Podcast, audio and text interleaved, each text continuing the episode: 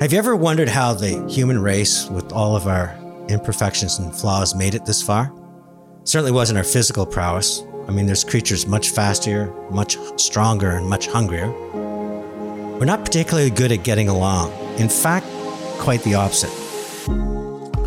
History will prove we're tribal, territorial. We think little of conquering someone else's space, enslaving others' cultures, and imposing our values, our biases, and our beliefs. We've got many flaws, but one thing we can do is to dream and to animate those dreams into stories where we personalize plight and opportunity, where we show that there's a path between impossibility and possibility. And we go after those dreams in the hope that it'll better our circumstances and our life. And I think this is where the arts come in and why the arts matter so much through history, and I would argue even more so today. That written word, a canvas on the wall, sculpture you can touch, a costume that you can see, music you can hear, dance you can feel and move to. Most, if not all, convey a message and tell a story. Art is meant to be transformative, to effortlessly move us from the present to the past to the future. And the creators, the curators, the choreographers, they often invite you to experience a situation by asking you to take on the role of the protagonist or the hero. Is that person someone like me? Can I relate to him? Would I go, would I go on a similar quest? Do I have the same values? Or maybe I'm, I'm more like the villain. Am I cheering for Batman or the Joker? You know, our brains aren't wired for data and facts, they're wired for stories. Stories that connect our head to our heart and to our hands. How we think, how we feel, and how we do. Stories can open our minds to others. We can learn about their past and their present and their dreams for a better future. My guest today is an extraordinary storyteller. Her expression of choice is dance, and she projects that on stage, on film, and even on the streets. She herself is a dancer, but his work as a choreographer, a director, educator, and a speaker. She's worked with Drake, Rihanna, Arcade Fire, brands like Coca Cola, TIFF, Luminato Festival, the Toronto Raptors, and Soulpepper Theatre. I have had some spectacular moments in my career, but the reality of my shade has been an obstacle throughout it. Her name is AC Mensah. It didn't matter how well I danced, how well I mastered my craft, I would always come second place to my shade. People saw my shade first and my talent second, so I made a choice. Being good was not enough. I had to be amazing, extraordinary, phenomenal, one of a kind, just to rise above my shade. I had to perform at a higher level than everyone else, just to get a seat at the table. You're listening to the iHeartRadio Canada Talk Network, and this is Chatter That Matters with Tony Chapman, presented by RBC. In this show, I chat with ordinary people who do extraordinary things despite circumstance. And in doing so, their life lessons, their insights, their observations, sometimes their pain, and how they overcome it inspire us to do more and to be more, to help us get to where we need, want, and deserve to go. AC Mensah, welcome to Chatter That Matters. Thank you so much, Tony. I really appreciate being here. AC, I want to start off with uh, a big question because you've described your goal as one to challenge the global discourse on race by moving us past the traumas and towards the victory of empowerment. Why has this become the sort of life's pursuit? Um, for me, it's it's become so important to me just because I feel that we've been trapped we've been trapped in a cycle. Um, we've been trapped in a cycle that isn't also serving us either. And uh, and I think that in order for us to really be able to move forward in the way that we, I think that we really have a vision for, we have to really be radical with with uh, and and change the way that we see things. Being able to think of it more with love, being able to focus in in empathy. Very early on in my creation stage, empathy was a really big part um, I would say, you know, I want people to learn how to treat each other better. And uh, my business people around me are like, well, that's not a quantifiable thing. Uh, but now I can say it is. In some ways, you have this magic wand and your ability to compress thoughts and create and, and bring people in and maybe have them erase their current biases and get moved. But audiences, do you think we're at a point in history where we can get beyond the color of one's skin? We can get beyond these stereotypes that have been sort of branded into us and move forward as human race? I don't know. I I have hopes for when we think about race or when I, oftentimes when I think about race and you know, even for me, the conversation of being a black artist versus uh, an artist and being able to be seen beyond my my skin color, that's that is the goal.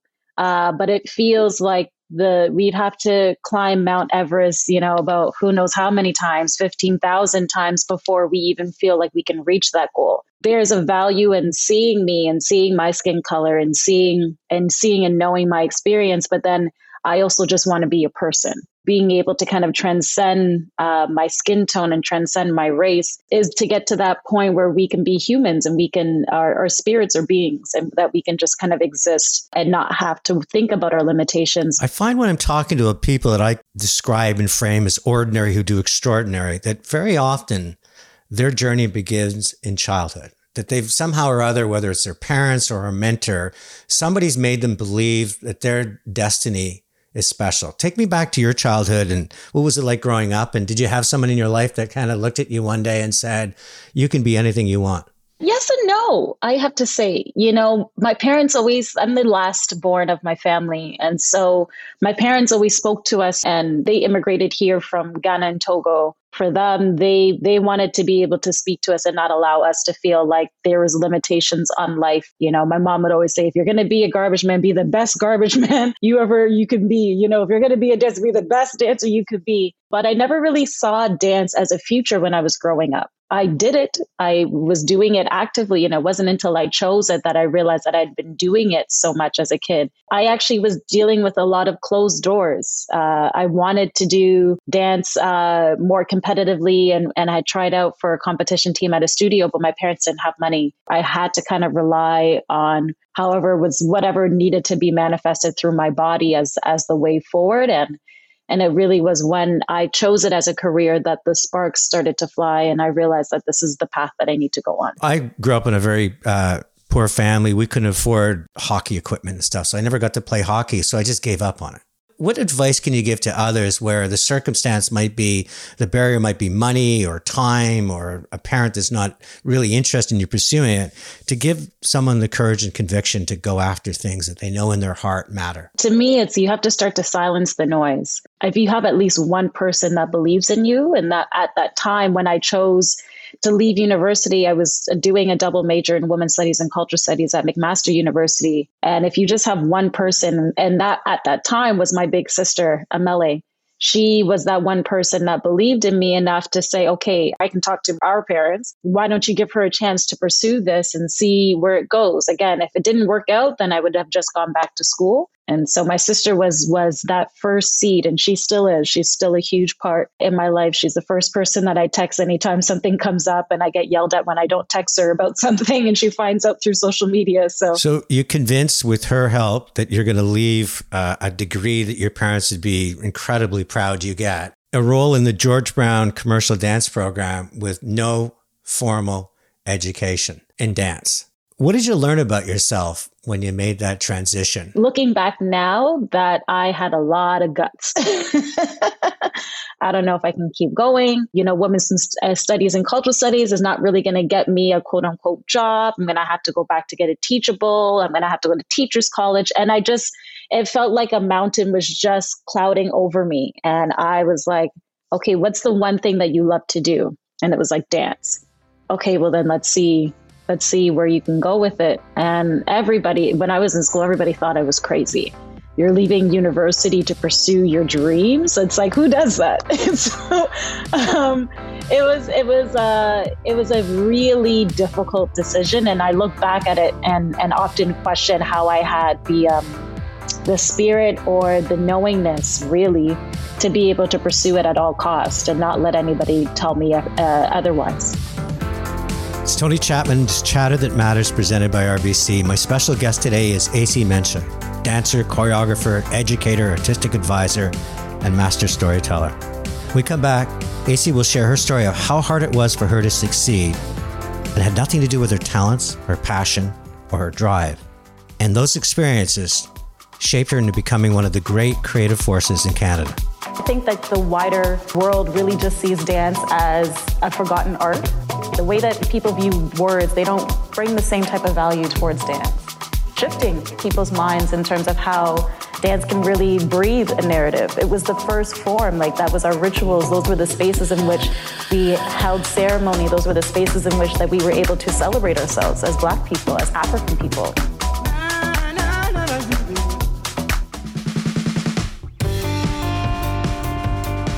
Chatter That Matters with Tony Chapman continues. My special guest today is AC Mensah. I encourage you to explore her art, and not simply for its majesty and originality, but for how it makes you think, feel, and act. AC, when you're in a program that's specialized like dance and focused on an art, does that naturally bind people together? Or do you feel there's still divides based on ethnicity or gender or sexual preference? Yes, there's still a huge divide the makeup of the industry really trickles down into what uh, people do within a school and academia setting for, for dance artists or aspiring dance artists. And so the industry is the standard, and then everybody else kind of has to deal with the, the spillover from that. Oftentimes, though, that spillover is still not healthy because the industry isn't healthy. The the energy and effort that it's going to take to bring health to it is going to take some time and, and some honesty and a lot of care. We're all affected by it. What you see in a music video on TV, you're not going to think of, oh, what's the makeup of the women that are there that are working with the artist. You're just thinking about the product and the dance. Oh, it looks really great. But as a choreographer, I my eye goes to who's who's there, who's not there, who's progressive in thinking by by including more dark skinned people around them. Everybody's used to the aesthetic of that lighter, whiter is better. And that's just the way that that, you know, white supremacy, systemic racism has been able to model it. And everybody is very good at holding on to the baggage of it. Because of that makeup, uh, we don't often have a chance to really be able to let things go and to say, oh, I actually have full autonomy. I have full agency to do what I want to do and hire who I want to hire based off of talent and not based off of aesthetics. What, so when did that really hit you? I mean, you're talking about sensing, feeling it in school because school is just a, is part of the ecosystem. But you leave George Brown after three years. You decide to pursue this career. And when I looked at one of your talks and they said, "What did you want to be back then?" You said, "I just wanted to be a dancer working with incredible artists." But this is where you first really hit this wall of going. People were coming up to you saying, "You, you have great talent. You've got great drive, but you're just too dark." Yeah. How does that make you feel where you go, I've got everything in my knapsack you've asked for and then some?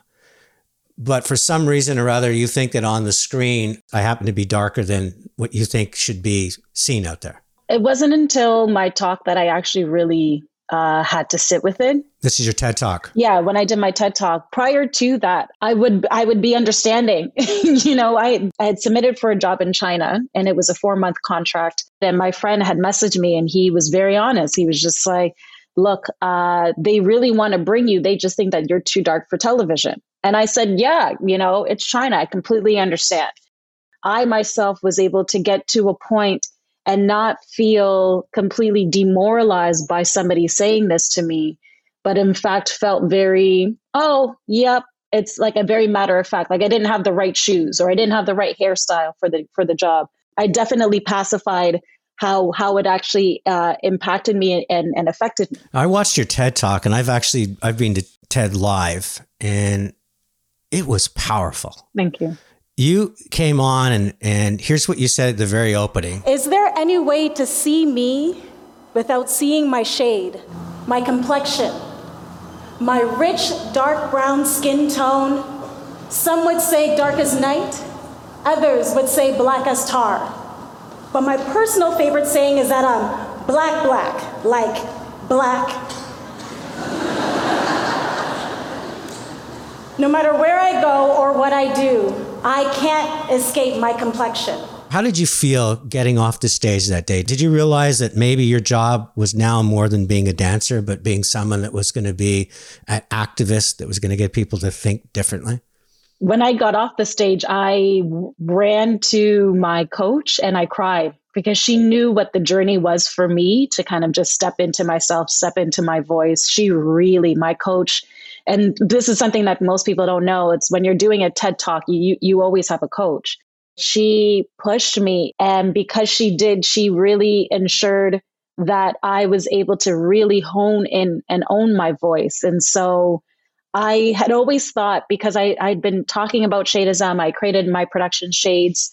I'd always felt that Shades and that the topic of Shadeism was going to be a tsunami that was going to really hit me because it's a never ending story. It's a multi billion dollar industry. Skin bleaching is a multi billion dollar industry that brands that we use every day uh, all have skin bleaching lines are all making a killing off of it and uh, i did some research on that by the way they're horrific in terms of for your health yes the mercury content uh, can kill you um, there's a lot of really some really severe uh, issues when it comes to skin bleaching in terms of what it does to your skin. If it doesn't end up actually lightening, it scars. The scars are permanent. The scars are stuff that people have to deal with. Uh, there was a documentary that happened in India. Per one million units within a skin bleaching like product, you should only have one, one per one million units.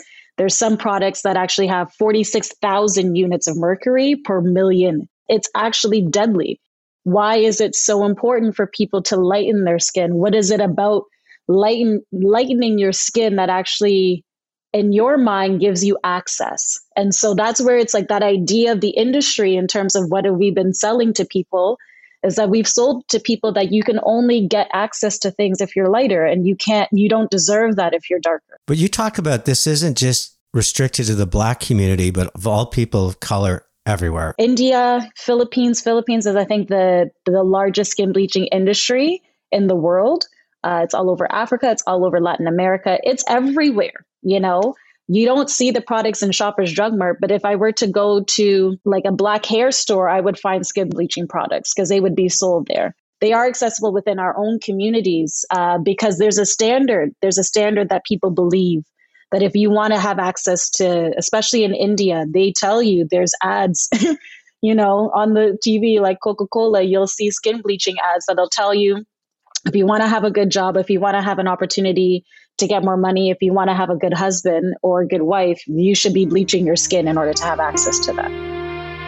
New Pond's White Beauty, now with lycopene, gives your skin a radiant pinkish white glow. As I'm following your story and doing research on it, you go from being accepting of the fact that I didn't get that job because it was too dark, and then coming out and deciding you're going to make a choice in life. And that's to be the, so good that nobody can say no to you. And in doing that, you invent this whole new dance. I ended up starting to train with a, a friend of mine who has a uh, West African dance company, Lua Shayenne and Company. The dancing, doing traditional West African really invigorated my spirit in a way that I, I had forgotten when I was growing up because I was doing it as a kid. The movement that was coming up and, and the inspiration that I was starting to feel being reconnected to spirit, being able to kind of dance or feel like I was dancing for something larger than my than my physical body. I always wanted to choreograph. I always wanted to create, but I knew that I didn't want to do just traditional West African because there was a there was a box in a frame and I still wanted to move outside of that box.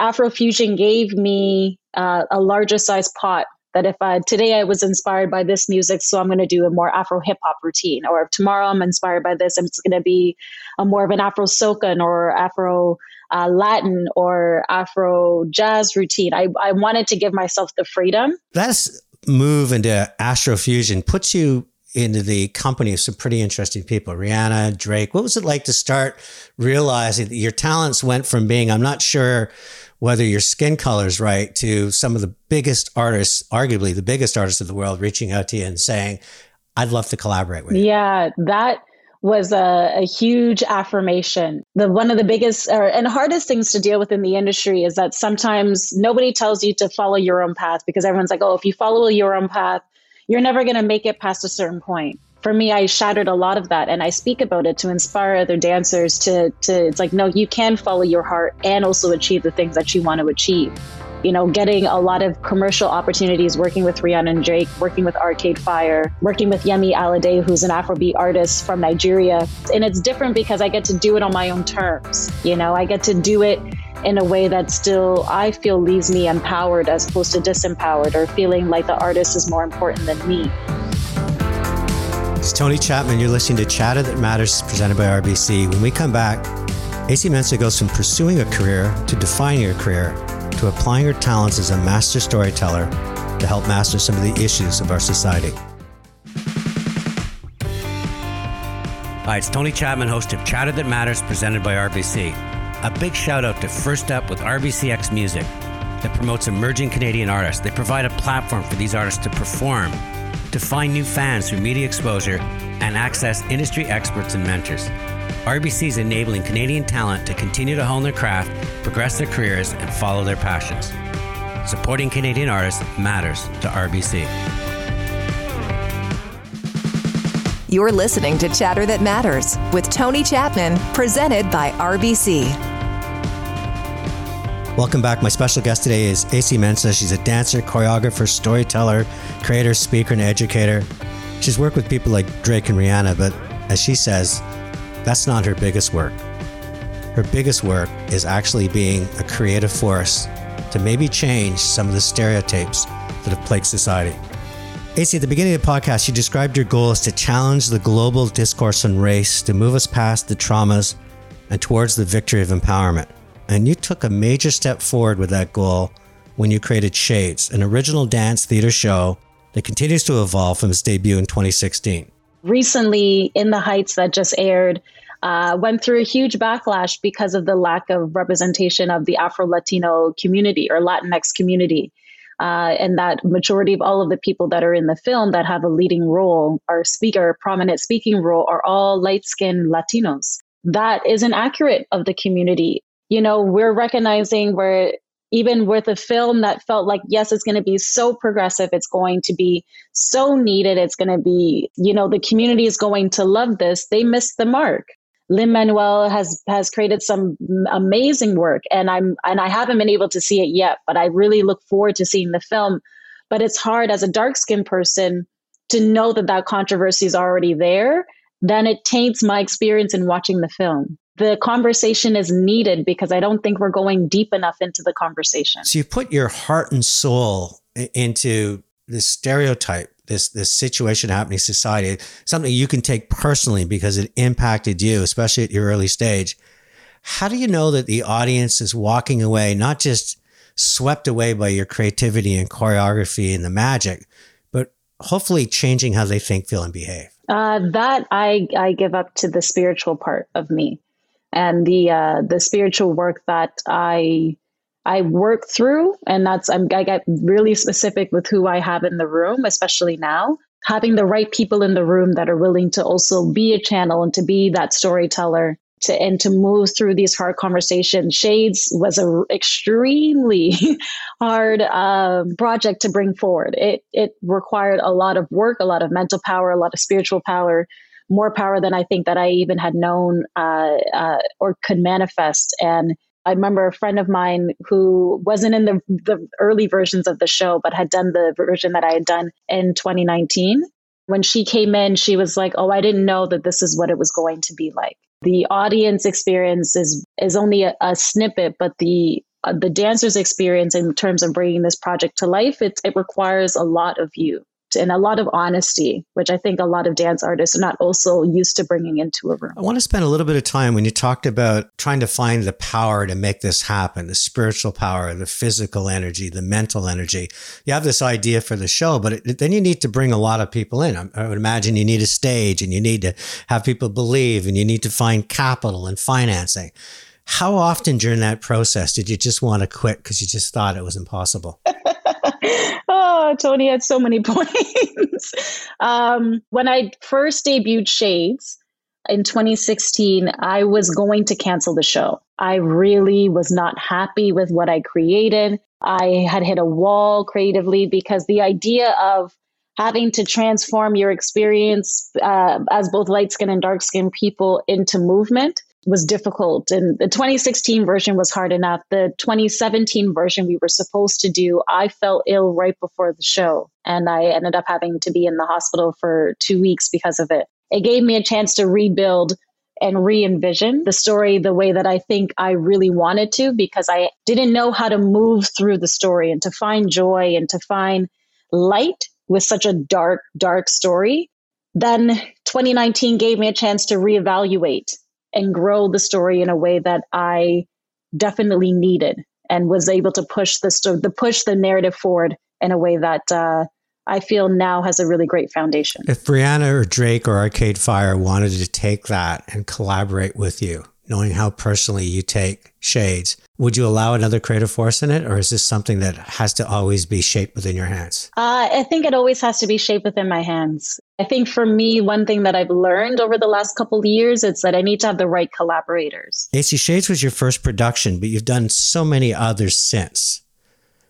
At each step along the way, are you finding like when I talk to filmmakers that they become more, they have more courage, they have more conviction, they have more uh, a sense of destiny, or is it to you each project is very different? No, definitely. It definitely feels like a sense of destiny, and each it's it's also beautiful because each project also in some way informs the next. Everything that I do, if it's moving from Shades into Zio or into a Revolution of Love or Tessel, which was my the last two films that I did. Um, each one of those projects have, have helped shaped and cleared and or opened my mind as a creator as a storyteller how i can tell stories. Uh, doing dance on film really opened my minds into where and how i can uh, speak through the body on a on a film in a film uh, sense. Um, it, it definitely is it excites me. It gets me really inspired to be able to kind of show people the power of what movement is and what it can be and not in the sense of a musical or backup dancing for an artist. It's like you actually get to see these dance artists tell this story through movement. And I think for me, it's a really powerful and exciting thing. And so this de- this is definitely a, a, a pathway towards towards destiny work. How do you open up the minds and hearts of dancers who have come through a lot of the stereotypes that you had to go through, felt that at best they're a backup dancer, and now they're the protagonist telling the story. Patience, a lot of love, a lot of uh, seeing them where they're at, and then gently, lovingly pushing them forward and pushing them out of their comfort zone. I create in a different way. You know, uh, the work that I, I manifest is is is very different, and so for some dance artists they feel like that that hesitation or block uh, from being able to really move forward the way that they probably feel that they can or and to have the permission to take up space i invite them i invite them to and and it's it's a process because for me i always what i say to them oftentimes is that i know what it feels like I know the position that you're in. I know what I know where you are at. For me, I'm I'm just wanting to gently encourage you to step out of, of the box that you've created for yourself and to allow yourself to kind of just uh, to be and exist in a way that you probably have never been asked to before. Where do you get the most satisfaction? Reaching out to someone that felt they didn't have that purpose they didn't have that capability they didn't have that platform? Or the creative process where you invite an audience in for the first time and realize that whether they're watching on film or on stage there's a story. I'll say both. That's hard because it's beautiful to see a dancer transform the see the beginnings of the transformation and then to see how that transformation continues to play out after the work is done. It's also really nice to kind of see oh you know these other things are opening up for you the things that i didn't think about uh, that could are continuing to expand. So it's it's beautiful to see how working with a dance artist in my work can shift and, and open up doors that they never really thought were possible. But then it's also really beautiful from an audience standpoint to hear and see them feel changed from my work. It's it's a really it, it never gets old. It's a really humbling experience. What happens when you have a student that's scared and not feeling confident? They might fight you. You know, their attributes might be very different than what they're feeling inside, but they're just trying to put up a, a shell or a wall. I try to speak about my own experience. I try to remind them that I didn't just get here because I woke up one day and I and I and, and I transformed and I now I'm the AC Mensah that everybody sees now. I'm like it took a lot of work and it took a lot of baby steps. I remember saying when I was doing a revolution of love because I've always had this issue of like, oh well, if everybody's in a different place in their life, how do I get them underneath the same umbrella? And I had said to the group of ladies in the film, I was like, I just need you to put your hand on the door wherever you are. So if you're in your house and the most that you can do is put your hand on the on your on your bedroom door, that's enough. If you are in the car driving to where I am, that's enough. We are all connected. Take that first step into the direction that is going to help, and then go through the roller coaster. It's going to feel crazy. It might feel a little wonky at times. You might fall, you might stumble, but it's all necessary a part of, of the journey of, of growing and, and of seeing, you know, what your true potential is. It's Tony Chapman. You're listening to Chatter That Matters presented by RBC. When we come back, AC Mensah we talk more about spirituality and where that's going to take her next. I started my career in the commercial dance scene. That means I worked on movies, music videos, and stage shows. Auditions would resemble a cattle call hmm, of dancers, all dressing similar, gunning for a job. A standard booking dynamic is three white girls, blonde, brunette, redhead, one Asian or Spanish, and one black girl. All the black women were out for one spot and that pendulum rarely went in favor of someone of darker complexion. My special guest is AC Mensah. She studied dance at university without any professional training. Early stages of her career, her talent and drive earned her incredible accolades, but the color of her skin, her blackness, shut out opportunity. She made a choice. She created her own style of dance, staged her own productions, and with a higher purpose. Her purpose is really that break down stereotypes, to encourage people to look beyond the color of other skin. So, what's next for AC Mensah? Um, I will. Well, there'll be some performances, um, uh, both live and digital. I'm doing a project with Luminato, a new project called New Monuments that uh, came or aired uh, or just got released, like publicity wise. Um, it's coming out in the fall. Uh, there's some other other projects, and then hopefully, you know, uh, a dream project of mine that I'm trying to manifest will come out. So there'll be you'll probably see me over the next couple months in other people's work, um, and then all of that will start to accumulate into my own work uh, in the future. And as your ancestors are talking about you now in heaven and looking down, what are they saying about AC Mensah? Oh, uh, they're proud. It's like it's making me emotional. Uh, grateful that I listened. Um, no matter how hard the listening was, it uh, they're really grateful that I let them w- walk with me and and that my ears are open, that my spirit is open, that they can continue to kind of just uh, guide me the way that they do. So I'm, I'm I'm grateful to have them. I always end with three things that I I take away from each episode, and I'm so grateful I get to talk to ordinary people that do extraordinary things. First thing I, I'm taking away is when you said silence the noise, because there's a lot of noise out there and it's coming at you, and you have every reason to sit back on your back feet to get paralyzed, but you just say you have to silence the noise to move forward.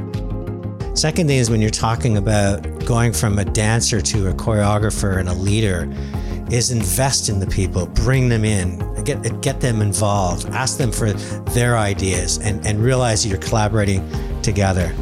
And the final thing, and I just I had no idea because when I listened to you, you seemed a little tougher than you are, is your beauty in just saying feet in the water. You know, I might be out swimming, I might be an Olympian, but all I just need you to do is put your feet in the water, take that first step. And when you take that first step and realize that you made it, then the next steps might be easier.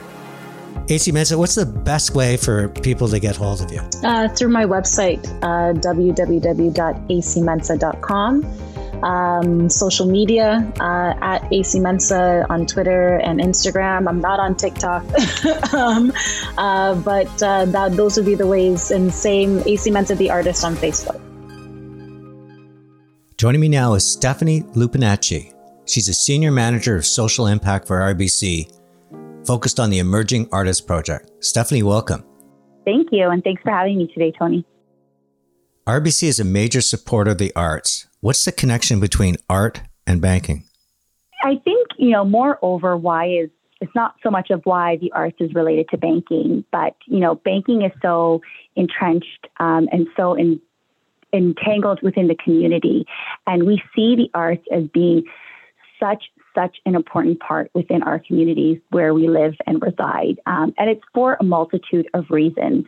When we look at communities that have um, high uh, arts and culture environments, uh, we can see first and foremost it creates uh, greater social impact.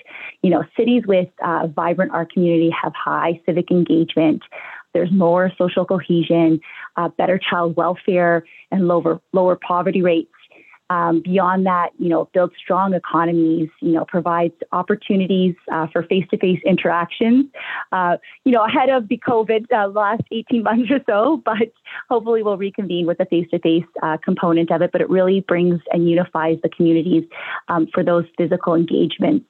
Um, it also allows us to capture history, preserves our culture, um, and is an autobiography all in one, which is specifically important to us as Canadians fosters creativity and innovation, uh, with creativity being an essential skill within the arts. Um, it's a huge differentiator, especially within the business world as we talk about innovation and thinking outside of the box. You know, it's an expressive form of communication.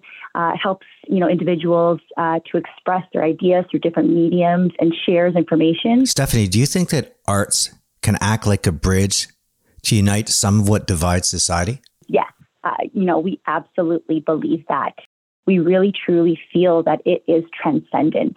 Um, it allows individuals within the community, within our cities, our countries, to really enjoy something regardless of their categorizations or how they've classified themselves. So, regardless of their religion, you know, ethics, uh, ethnicity, relig- uh, age, gender, um, whatever the case may be, you and all of us have been in that concert, that performance, that theater, um, you know, the gallery show opening, where we can all really, really enjoy that piece of art um, together as a unified force. Um, now, we may interpret it differently because we have our own baggage and our own background, but at the end of the day, we can really, really enjoy it um, and really connect through the human experience through the arts, um, all under one roof, which uh, is a real huge unifier for our communities. What role can RBC play in helping an artist become established? So, from RBC's standpoint, we really feel that there's three key components to help you become an established artist. And we work with partners to help really handhold as they kind of go through their career journey. The first one is uh, helping the artist uh, develop and train, um, so develop their artistic craft build on their business acumen and really understanding the business of their arts and how to monetize um, their career choice and their artistic talents. Um, the second one is helping uh, artists build and develop broader networks. Um, so ensuring we're connecting them into the right people at the right time, um, helping them to uh, navigate their way through uh, different resources and simplifying uh, their career path, um, and also pairing them with mentors, uh, the right mentor at the right time. Uh, and then lastly is helping to provide them with uh, additional exposure to new and diverse audiences. Um, so through our partners, we're able to provide profiling opportunities for these artists to really help them get their name and their artistic craft out there so they become well known within the community so this way they can continue on their pathway to success.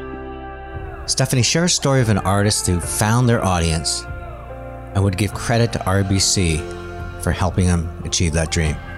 Yeah, absolutely. So we've got really uh, a number of partners uh, that we work with.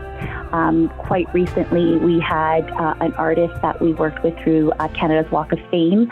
Um, she was an Indigenous artist that went through our RBC Emerging Musician Program, uh, went through the mentoring, uh, had showcasing opportunities, and just recently um, was on a song with John Legend that actually went viral, and she's getting lots of acclaim and recognition for. Um, and this is just one story of many uh, that are out there that we've seen go through the programming and actually uh, have their uh, dreams realized. Stephanie, thank you for uh, joining us in Chatter That Matters. I love the three steps. I love what you're doing. And let's keep celebrating the arts in Canada. Happy to chat anytime, Tony. This is Tony Chapman. You've been listening to Chatter That Matters. Let's chat soon. So, what did you see when you saw my dark skin? Do you see power, disadvantage, beauty, a history of oppression or a future of possibilities. Chatter That Matters with Tony Chapman has been a presentation of RBC. Fridays, join Tony Chapman for Chatter That Matters on the iHeartRadio Canada Talk Network.